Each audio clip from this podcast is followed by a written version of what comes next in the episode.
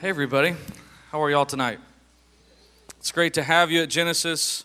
Great to have those that are in from North Greenville or Clemson, or if you've been away and you're back, we're glad that you're back.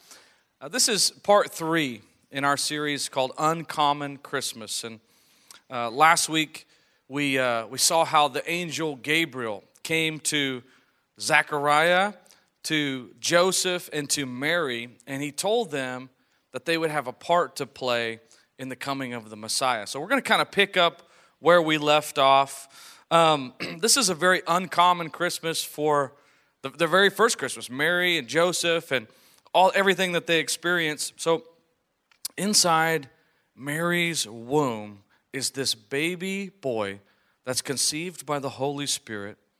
And They are to, uh, just so happened to be at a time where there was going to be a census.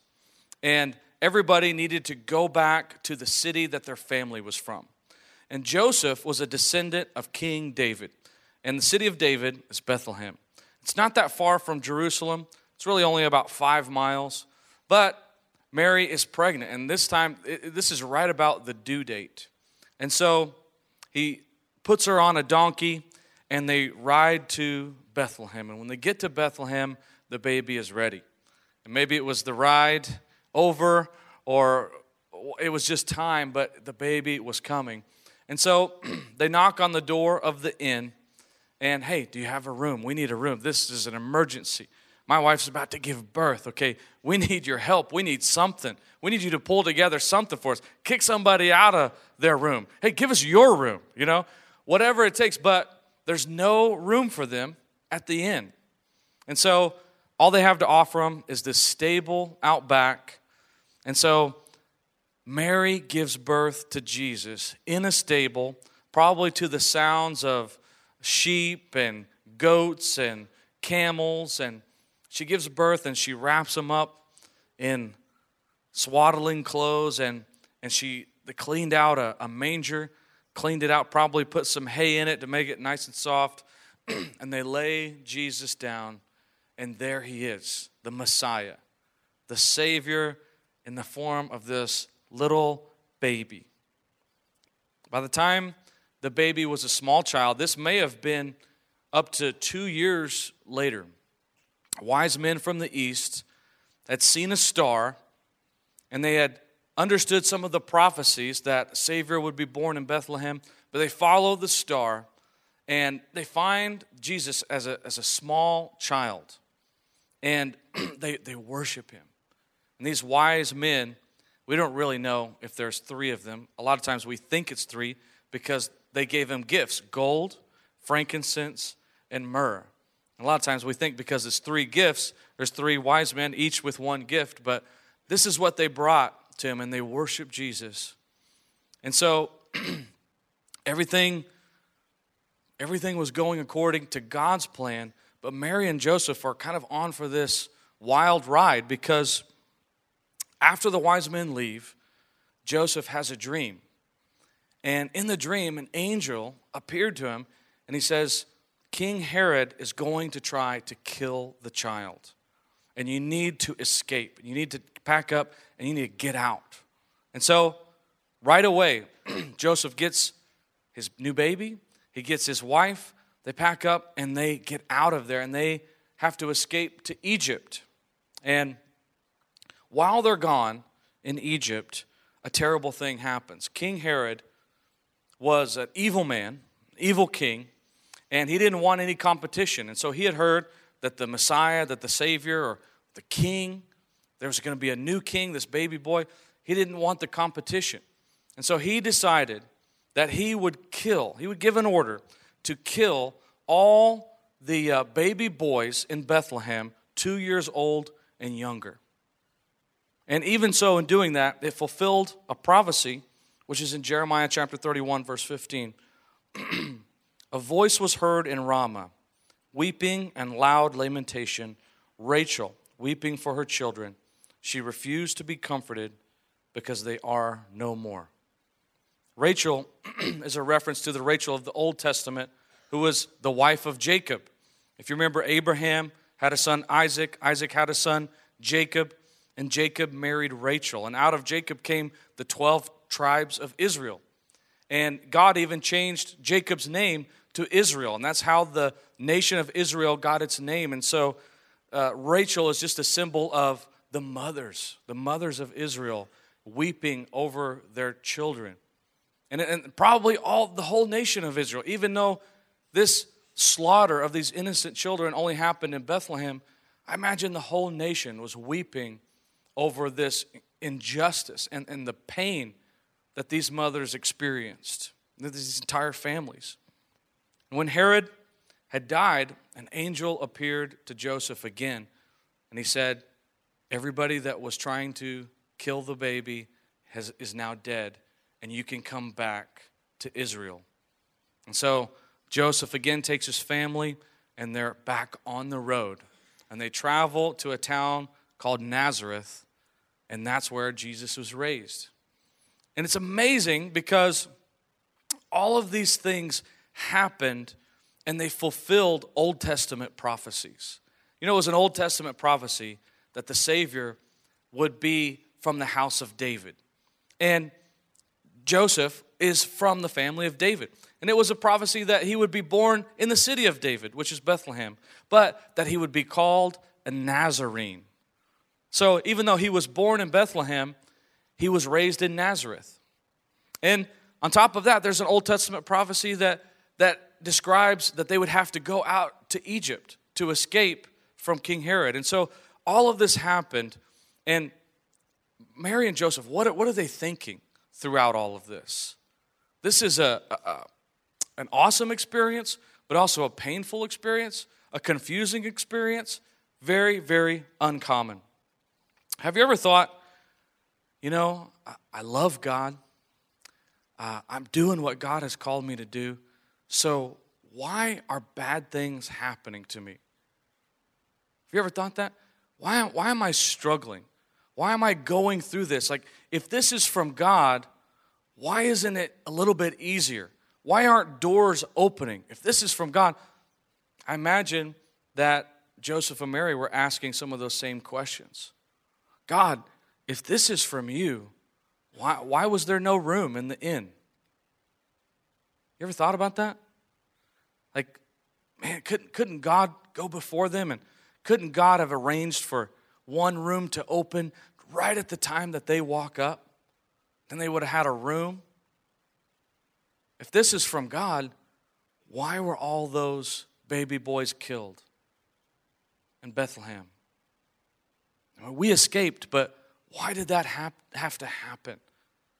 And I'm sure that was a very painful experience, a painful emotion for Mary and Joseph that that happened because of them. They were part of the story that God was playing out. If this is from God, why did that have to happen? These are good questions. You know, why did the why did the family have to escape to Egypt? Why did they have to live their lives on the road? I don't know all of the answers, but this is what I do know that Jesus knows pain. Jesus has experienced pain. And just as you and I have experienced struggles, we've experienced failures, disappointments, maybe people that we really, really love and people that we really look up to, maybe they've walked out on us. Maybe they've said hurtful things to us. Maybe they've caused us pain. Or maybe we feel like we're doing what God has called us to do, but still we encounter struggle after struggle. God, if this is really from you, why aren't there more open doors? if this is from you, you know, why aren't things working out? Why, why don't I have the money for school? Or why is my family going through this? Or why is this family member sick? Why do they have cancer? And why did a loved one die? God, if this is from you, why did this happen? Jesus knows pain. And I think that he went through all of this to experience pain. And we can never say to him, God, you, you just don't understand what I'm going through. We can't say that to him. He, he experienced difficult times, he, he experienced so much rejection, he experienced this, this painful part of his early childhood. He experienced pain on a greater level than you and I ever have, ultimately at the cross. The ultimate rejection from people, even from God. And when he was punished and nailed to a cross for our sins, sins that he didn't commit, death that he didn't deserve, he's experienced pain. And so when we experience pain, we can go to him and he can sympathize with us. He can identify with us and he can help us. In the high school that I went to, there were a lot of wealthy kids. A lot of my classmates were really wealthy and they had these big houses and their family drove nice cars. And then when they got old enough to drive a car, a lot of them drove nice cars. And, and that wasn't my background. Like uh, in my family, there were six of us living in a three bedroom house. And so it's kind of small, one bathroom that we all shared. Uh, I'm, I'm the youngest of four kids. And so um, with three bedrooms, my mom and dad have one. So there's two bedrooms between the four kids. And so we always grew up with a roommate. And I'm the only boy in my family, so my roommate was always my sister. And I roomed with my sister until they got old enough to, and moved out of the house, which was awesome. Um, but I, uh, I didn't want people, I didn't want my friends from high school coming over to my house. Like, I was embarrassed. And I shouldn't have been. And looking back, I regret that because that was me being shallow and superficial. But I, I was embarrassed at the time. Like, I, I would never allow anybody to come over to my house. In fact, even when I got a girlfriend, the girlfriend who eventually became my wife, I, I didn't want her to come over to my house. Like, I would always go over to her house, pick her up, and take her out. I just didn't want anybody seeing where I lived and where I came from. But if I could do that all over again, I would, I would just relax a little bit. And I would go to God and I would say, God, I'm grateful that I don't I have a house. I'm grateful that I have a roof over my head. I'm grateful that I have a lot more than what other, a lot of people have in this world. And have you ever felt have you ever felt that way like kind of man, I, I didn't come from the best neighborhood. I didn't come from the, the most well-off family. Well, you know what? Jesus was born in a barn. And they laid him in a trough. So he can identify with us in everything that we go through. And if I could go back and do it all over again, that's what I would remember that Jesus was born in a barn. And so if it's good enough for Jesus, man, this is great. This is great for me. Um, but going back to you know, why, why did all this happen? We still have a lot of questions. Why do bad things happen to me? Even when I'm doing what I'm supposed to be doing, when I'm doing what is good, and I feel like I'm a good person, why do bad things happen to me? Well, we live in a fallen, broken, sinful world. If God were to remove all of the evil out of the earth, there's one thing that we wouldn't have anymore is we wouldn't have the power to choose. Because God leased this earth to us, leased it to us. And He gave us the power to choose life or death, blessing or cursing, to choose Him or anything else. And so, if He took all the evil out of the world, we wouldn't have the power to choose anymore because we couldn't choose to do evil. And so God gave us the power to choose because He loves us. So we live in a, in a, in a broken world, but that, that doesn't do it for us. Like, why do, why do bad things happen to good people? You know, you may have experienced a lot of pain from your past and something, a tragedy that happened to you. And you ask that question God, why did this happen to me? Well, tell you the truth, I don't know. I don't think anybody knows except for God. At least for now. In 1 Corinthians 13, the Apostle Paul says, Right now we see in a mirror and it's just dim. We see dimly. But soon we will see face to face and we will know even as we are known. God knows us. He knows the number of hairs that are on our head. He knows everything that we're going through. But when we see Him face to face, everything's going to become clear. And we're going to understand why certain things happened. But right now, we're just going to have to trust Him. Because even though you don't know why it happened, God knows why it happened. Even you don't understand it, but God understands it. And He is trustworthy. We can put our trust in Him and we can rely on Him. Amen? Deuteronomy 29 29 says, The secret things belong to the Lord our God, but those things which are revealed belong to us and to our children forever, and that we may do all the words of the law. So, they're secret things. And these secret things belong to the Lord. And I don't think we're going to get to know the secret things until we get to heaven. But God has these secret things. And He's hiding them, He's taking care of them, and He can handle these things. And obviously, we can't because they're, they're secret and they're, they're kept from us for now. But there will come a time when we're in heaven and we're face to face with Him and things become clear. But right now, all we have are the things that were revealed to us. This is what's revealed to us. This is the, the mirror that we see in. It has so many answers, it has so much wisdom. These are the words of God, but they don't answer every single question. You're probably not going to find the answers to your math homework in here. You're not going to find all the answers of life's questions in there, but there's enough in there.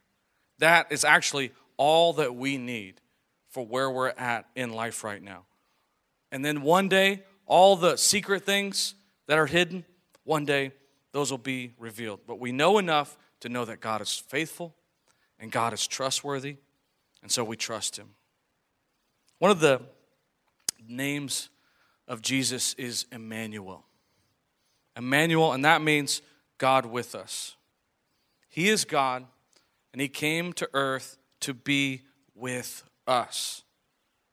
He came to be with us in our struggle, with us in our pain, with us in our disappointments, even with us when we sin and we do something stupid, we do something that we know we shouldn't do, and we feel the shame and we feel the guilt, but He is still Emmanuel. He is still God with us. And just because you sin doesn't mean God is gone from you.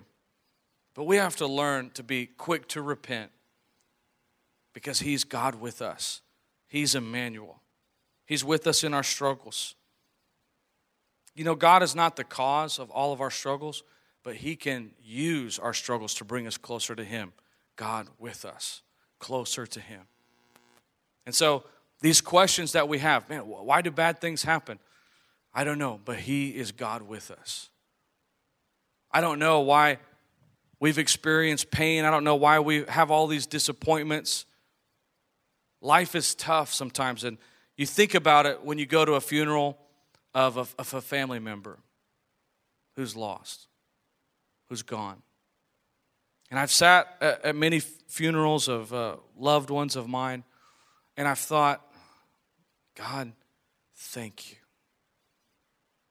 Sometimes sitting at those memorial services, I feel thankfulness, not because they're gone, not because they were taken too soon, but I'm thankful that death is not the end. I'm thankful that Jesus came.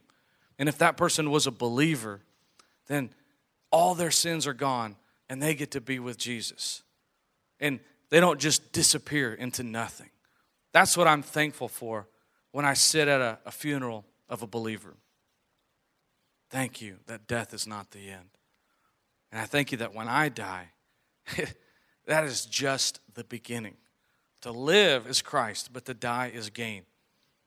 And all those all those baby boys that Herod killed in Bethlehem. You know what? I th- I think God looks at death differently than we do.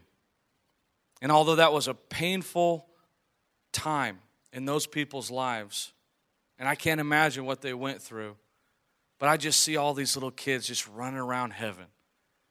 And these little kids just, you know, running through, you know, there's probably Bible studies happening and they're just running right through and Bible pages are blowing everywhere and and I, I, think I choose I, I believe, and I can't show you this in scripture, but I believe that little kids stay little until their parents get to heaven. And I believe that their parents get to raise them and they become older. Because that just sounds like justice to me. That sounds like something that God would do. But we sometimes see so temporarily, but God sees eternally. He sees the grand scheme of things. In fact, in Ecclesiastes, it says that we ought to celebrate the day of a man's death than the day of a man's birth. We don't do that really. Uh, we, we do life celebrations, but we celebrate birthdays, right? But that is just a little bit different perspective, isn't it? Celebrate the, the day of a man's death because he goes to be with the Lord, which is a special thing, which is an awesome thing. John 16, verse 33, Jesus said, I've told you all of this so that you may have peace in me. Here on earth, you will have many trials and sorrows, but take heart because I have overcome the world. Isn't that awesome? Like, Jesus is not promising us a life free of struggle, of trials, and of problems. And if anybody ever tells you that if you follow Jesus, all your problems are going to go away, they're not being truthful with you. Because Jesus said himself so many times, Look, if you want to follow me, you have to take up your cross every day and follow me. People tried to follow him, and he says, Look, even foxes have holes to go into, birds have nests to go into, but I have no place to lay my head. You know what he was saying? He was saying, you really want to follow me, you need to be ready for one thing I'm homeless. I don't own a home, I don't stay at a home, I travel. I, I preach the good news to people. I heal people. I'm on the road. Can you do that? And he constantly tested people. Are you ready? He basically promised people a life of trials. James chapter 1, it says, Count it all joy when you face trials, because the testing of your faith produces patience or perseverance. Let me tell you something God has a calling on your life. God has something great in store for you, and you will not be able to accomplish it without perseverance. It is not going to come easy. And so, God might be testing you. I don't know what's I don't know what you're going through. I don't know what you have gone through. It could have been something that we don't have an answer to. It could have been the enemy that attacked you. It could have been just evil inside of another person and they were just in the flesh and they just acted evil towards you. It could have been your own doing. You reap what you sow. And so maybe you sowed some bad seeds and you got to reap them and you got to experience some pain from that. I don't know. That's not the way that it always is. Why am I going through a hard time? Is it because of my own sin in my life? No. No. In Luke chapter 13, Jesus talked about a tower that fell and it was like 18 people that were killed in a, a town called Siloam. Everybody was talking about it. He, Jesus said, Did these people die because of their sin? No. They weren't any more of a sinners than the rest of you. And so it's not always our sin, but sometimes we reap what we sow. And sometimes God tests us. And that's the struggle that we're going through. A while back, God gave me this idea, and I just wrote it down, and it, and it kind of became a parable that I sometimes tell people. And it's just a short story. This, there's this guy, and he feels like God speaks to him. Go and climb that mountain over there. See that mountain? That's yours. Go and climb it. Get to the top. You can do it. I want to teach you something. Do it. So the guy gets his gear together and he goes to the mountain and he starts climbing. And at first, he's just walking. And there's grass and there's trees and it's a beautiful mountain.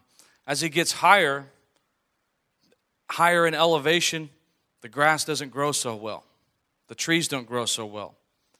And it's, it's like desolate as you get higher. It's getting colder. But he keeps going.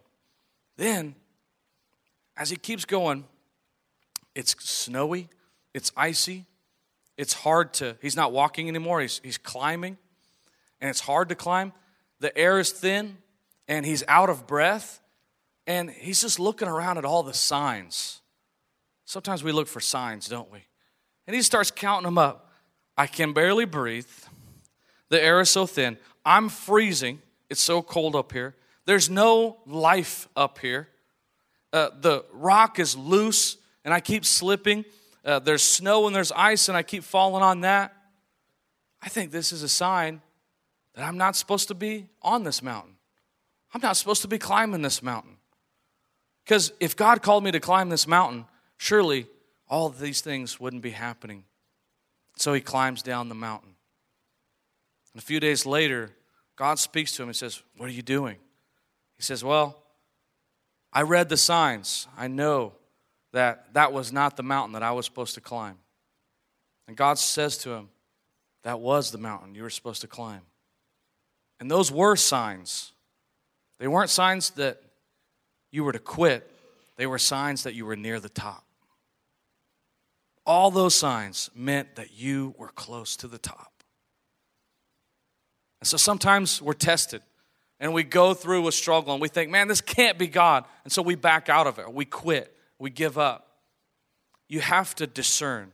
You have to spend time with God. You have to spend time in prayer, spend time in His Word, and you have to discern when it's an attack from the enemy, when it's just life happening, when it's just another person acting ugly, or when it's a test from God. But there is struggle, there is trial, and there is pain.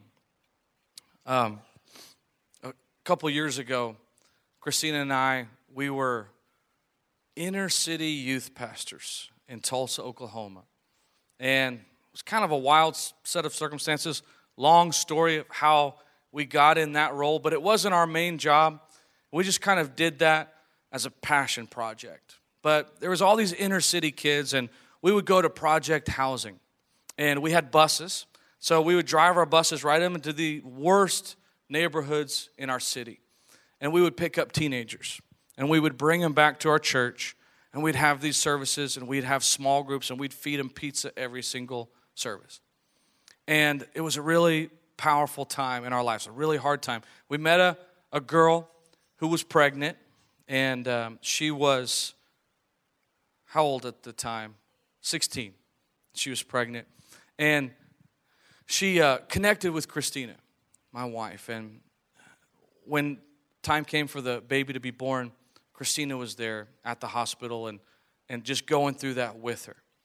And she had the baby, and it was it was an awesome experience. We got to be a part of of that baby when the baby was little, and we got to give her some stuff. We had some stuff from from when our babies were younger, and um, but then this girl got into a little bit of trouble as the baby got older. And she got some trouble with the police.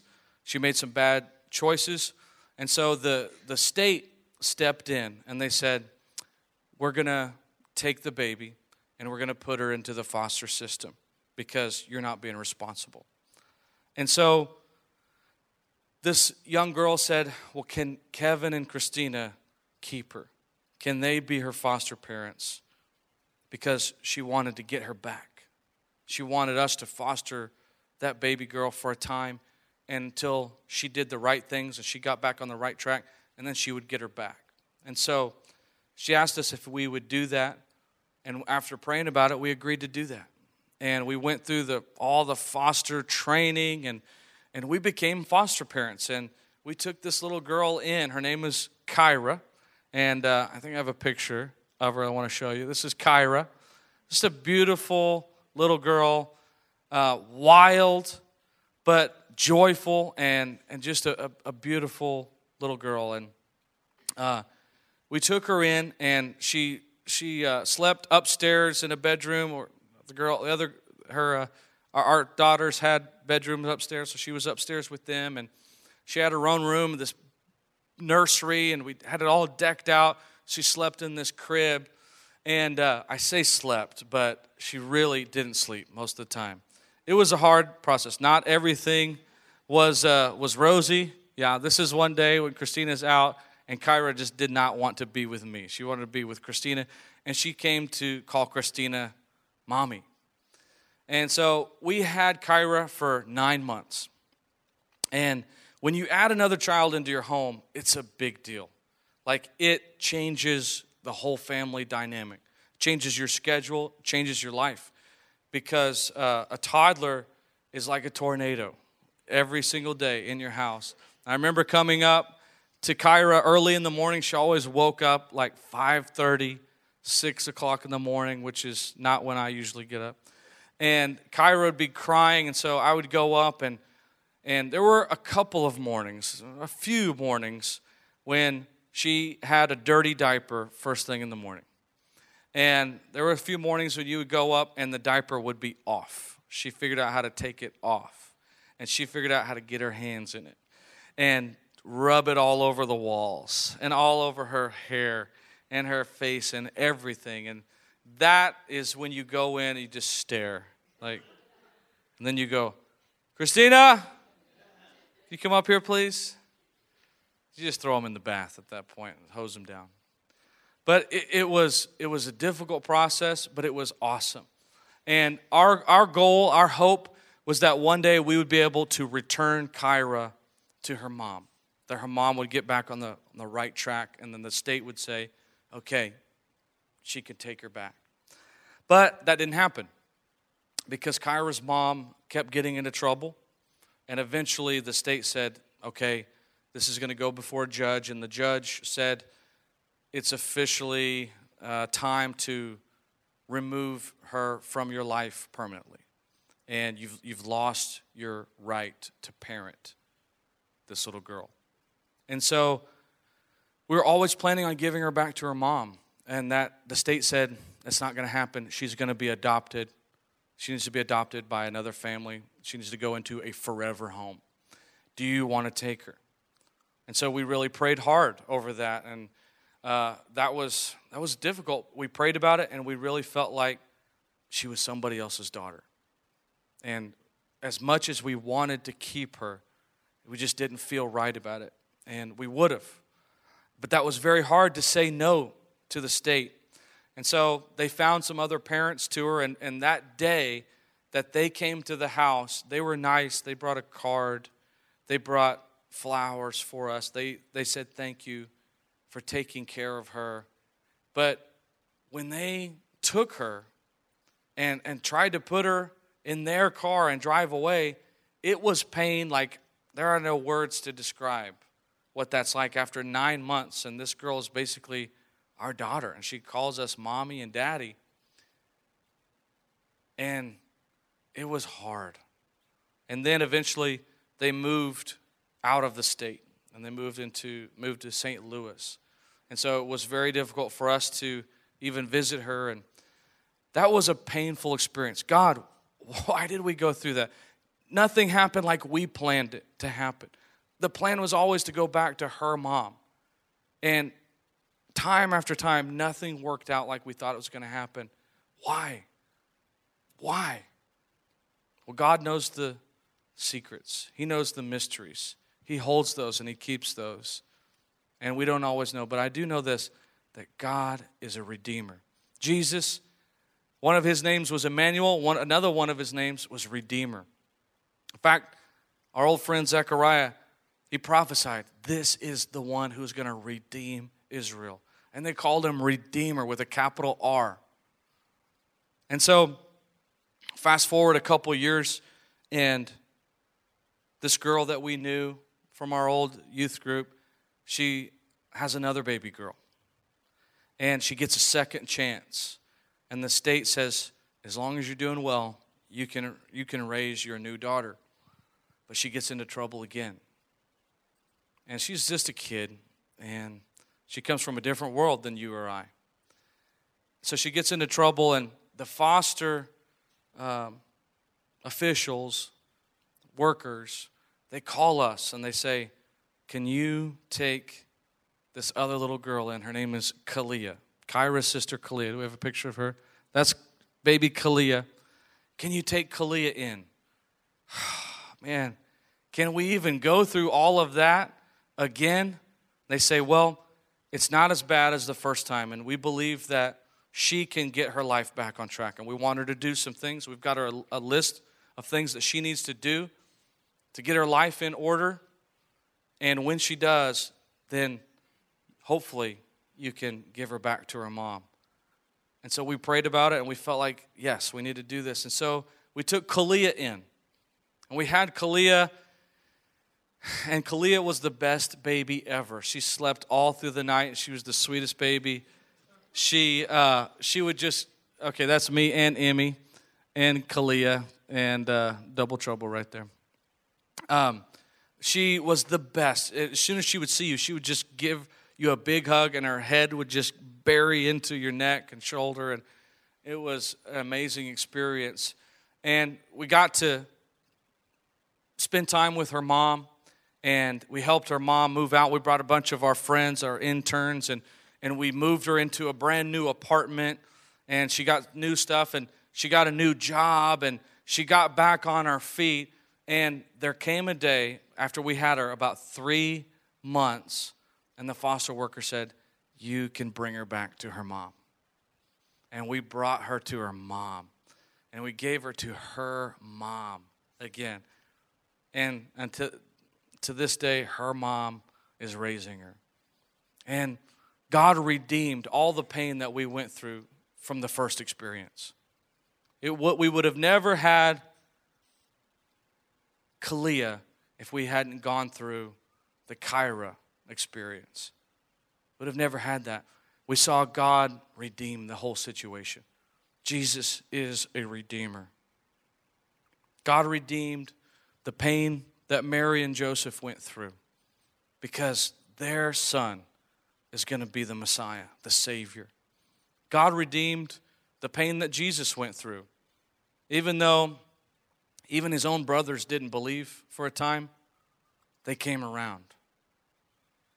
Even though as some of his disciples, even his closest disciple, Peter, rejected him and denied him when he needed him the most, Peter came around.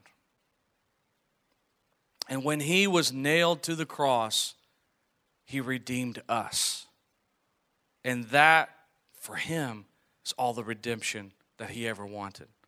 Jesus did not come to this earth to be born in a stable and laid in a manger. Jesus came to this earth to die on a cross so that we could be redeemed. And so, whatever pain that you've been through, whatever setbacks you've had, disappointments, hurts from people that are close to you, Jesus is a redeemer. And there will come a day when you see him face to face, and he will bring justice to every injustice. And he will redeem all the pain. And all the, the sin that we experience, all the, the sin and the temptation that we fall into, sometimes time after time after time, Jesus can redeem it all. He didn't die on the cross for no reason, He died for you and me. He's a redeemer. And even that death on the cross was redeemed because he rose again on the third day. He didn't stay dead. And we don't stay dead in our sins. We come alive in Christ. And everything is going to be redeemed. By his stripes, we are healed. That person that you know that has cancer or has, is terminally ill, by his stripes, they are healed. And it's going to happen in this life or in the next, but they'll be healed and it'll all be redeemed. He's a redeemer. He's so good. Bow your heads, close your eyes with me. As a matter of fact, we're gonna we're gonna sing a song in a minute, so you guys just stand to your feet.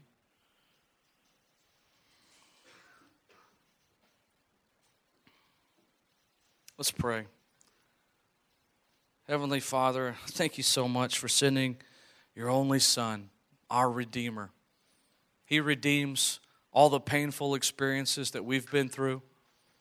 He redeems all the, the hurt we've encountered, all the struggles that we face, and we say, Why me?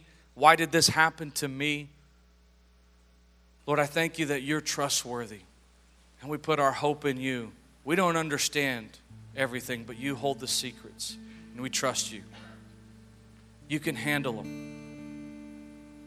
And Lord, I thank you that you came to redeem us of our sins. That even though we don't deserve forgiveness, you give it to us anyways because of your love for us. I'm so grateful for your love. Thank you, Jesus. I want to tell you uh, tonight, uh, we're gonna we're gonna sing a worship song, but I want to invite you to to come forward if you're here and you need some redemption. And it could be you're repenting and you're turning away from a, a sin that is keep tripping you up time after time, or it could be that you just experience some pain and you just need God's grace. The Apostle Paul told God, I have this thorn in my flesh, and I, he begged God to take it away from him. And God said, My grace is sufficient for you. I'm telling you, we can come boldly to the throne of grace to find help in time of need. And so if you need redemption, if you you need God's help understanding you need God's help just redeeming the failures, the pain that you've been through. I'm going to invite you to come forward tonight. You can stand, you can kneel if you want, but just come forward.